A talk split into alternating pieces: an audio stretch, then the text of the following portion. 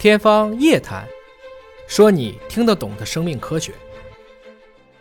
您觉得为什么现在大家都这么爱养宠物了呀？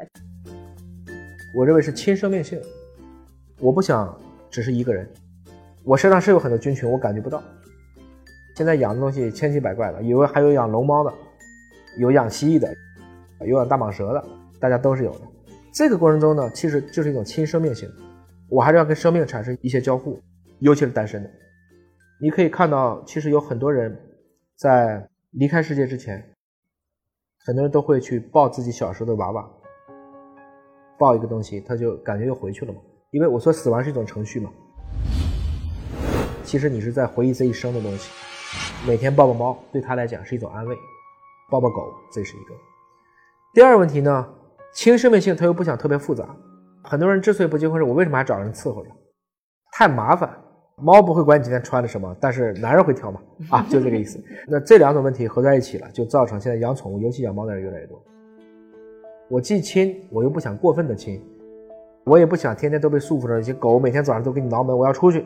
猫不需要，猫你管我就管，不管拉倒。我偶尔对你谄媚一下，那也是因为我的一些生存的需要。所以这其实也是一种人类到今天我们自己内心。精神世界的在一些方面贫瘠所带来的一种映射，我需要通过一些，我认为它更加属于一个对你无害的状态，来对你所谓内心深处给的一些弥补。而且你也没有什么坏心眼，你不就是跟我要点猫粮吗？你不会想着，比如说我有没有财富，你会不会外面又找了一个？至少在这一刻，你只属于我。他也有一种对这个宠物的一种安全感或者是所属感，甚至有些。到了老年群体，看见一只狗，它已经相依为命了。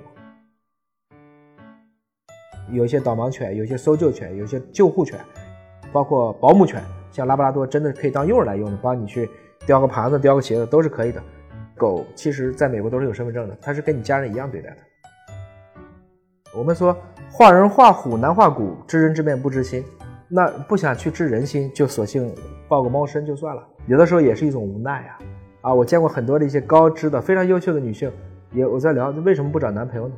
说不如养只猫，养个孩子不如养只猫，至少我不用辅导它小九九吧。毛老师，你知道猫的前爪和后爪的肉垫数是不一样的吗？我不知道。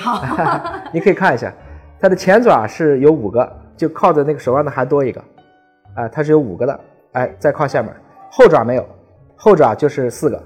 哦。哎，它是为什么呢？它是跳跃的时候防止摔倒，所以猫一般是在腕部啊，它会多一个前爪肉垫，它可以从很高地方跳起来，是临近跳的最后那一刻翻过来，然后一脚着地，这就是猫有九条命的一个由来。摔不死，其实猫肯定能摔死的，看你多高，只是跟它的身材比，它通过一系列的缓冲、减震、生理功能的适应啊，包括它骨骼的这个结构，就造成今天这个状况。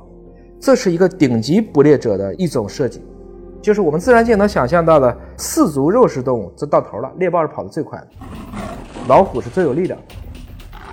所以这么多年呢，大家其实喜欢猫科动物的人要比狗多很多，尤其是君王们、君主们、皇帝们，要不是老虎，要不是狮子，很多人也会喜欢豹。